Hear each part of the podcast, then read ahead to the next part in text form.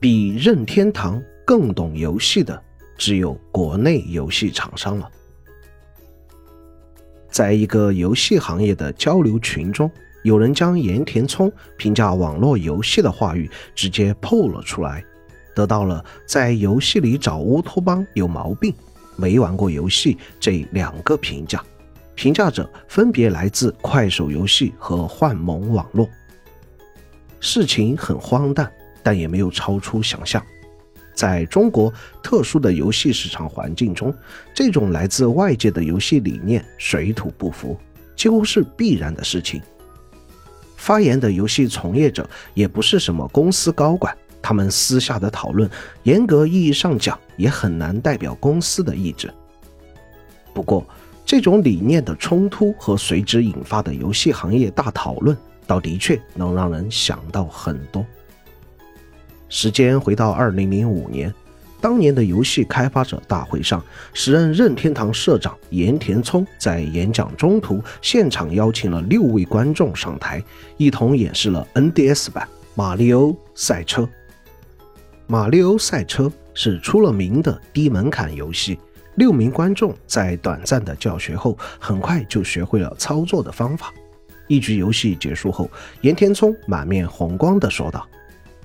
现在我的日程都被开会、访谈、出差等塞满了，都快忘记玩游戏有多快乐了。我真是太喜欢了。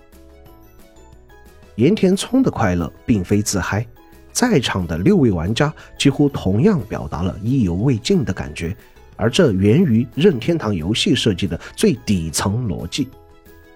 以马里奥赛车的游戏设计为例，游戏中玩家会随机获得道具。而道具质量的好坏取决于名次的高低，名次越高，取得的道具质量就越低。同理，名次越靠后，就越有可能获得大幅加成的道具，帮助玩家超越前者。在这样的设计语言下，玩家们的水平差距不会被无限放大，最终形成的并非是强者通吃的结局，而是玩家你追我赶的快乐。任天堂用自己独特的游戏设计诠释了一个概念：游戏里赢并不总等于快乐。马里奥赛车的设计逻辑并非独一份，事实上，任天堂几乎所有的第一方游戏中都贯穿了这一理念。任天堂和社长岩田聪对自己的这一理念颇为自信，在这样的理念指导下，岩田聪才说出了那番评价网络游戏的话语。事实上，这段话在很多地方都应验了。早期中国市场里颇为流行的传奇、中途等游戏，几乎都是这种套路。游戏官方通过种种方式诱导玩家氪金，人民币玩家赢者通吃，而更多普通玩家只能成为氪佬的玩具。岩田聪说过：“流行会有一定限度的预言，也完全对应时代的发展。”多年之后。个人的幸福建立在成百上千人的不幸之上的游戏，大部分都已被时代抛弃。少部分以此牟利、商业化能力颇强的游戏，也远远不至于突破流行的上限。但显然，或者是出于对游戏行业发展史的不了解，快手游戏员工和幻盟网络员工对这样的表达嗤之以鼻。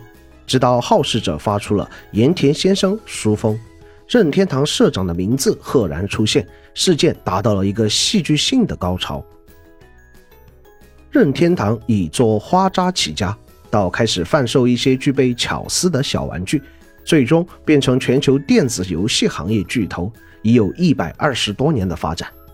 而仅在电子游戏行业，任天堂也已有五十多年的历史，是全球最成功也最具电子游戏经验的行业巨头。今年年初，任天堂最新一代主机 Switch 已经贩售超一亿台，这个数量还在持续增长中。任天堂在游戏里打造乌托邦的想法尚未在国内实现，但却已经帮助它风靡全球。玩家们非但没有因为乌托邦而远离任天堂，反而心甘情愿地用真金白银支持。二零二一年。任天堂全财年收入达一百六十一亿美元。这一数字在与国内呼风唤雨的腾讯游戏一千七百四十三亿人民币收入相比，还略有差距。但比起多次裁员还未有出名的游戏问世，具体收入都不能在财报中体现的快手游戏而言，已经是一个目不可及的高峰。国内的游戏环境与国际脱节的问题已是老生常谈。仅以商业化而言，国内的游戏市场甚至探索出了一条利益最大化的道路。多年以来，中国的市场、公司、玩家几乎是三位一体般互相哺育，创造出了独具中国特色的游戏环境。在这样的游戏环境里，去讨论在游戏中创造没有欺凌弱小的世界，确实是一个难以达成的乌托邦。大多数游戏公司都在利用人性的弱点去创造利润，同时还面临各方监管，难以顾及游戏行业长期的发展，只知道着眼眼前的利润。一切的一切有历史的原因，也有现实的基础，但这仍让人禁不住发出经典疑问：从来如此便对吗？以快手游戏员工为代表的游戏从业者，是不是已经把这样畸形的环境当成是理所当然的行业现状了？再回看任天堂本身，二零二零年集合啦动物森友会的出现，让很多从未接触过游戏的玩家第一次体会到了游戏的快乐。不少新玩家惊奇地发现，原来游戏中可以不用打打杀杀，可以不用陷入氪金的无底洞里。甚至游戏还有一定的防沉迷机制，游戏时间和现实世界相对应，而每天都只能完成固定的事情。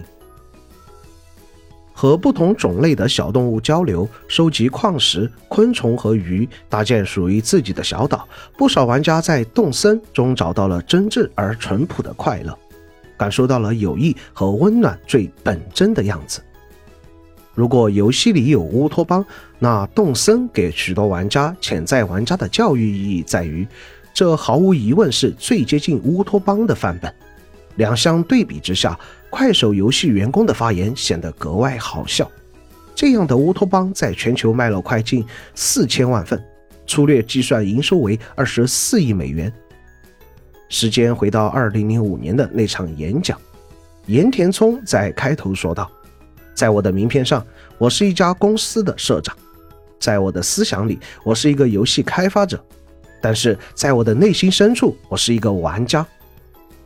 演讲过程中，他拿起 NDS 玩了一把《马里奥赛车》，并兴奋地表示：“我真是太喜欢了。”国内的从业者看似无意的一次嘲讽，看起来只是一次茶余饭后的谈资，但却指向了很多严肃的、更值得思考的问题。游戏行业真谛到底是什么？游戏的本质，它应有的格局、作品、玩家和商业化之间的关系，我们的游戏开发者们或许可以扪心自问下：当你们作为一个普通玩家玩自己开发的游戏时，能感觉到快乐吗？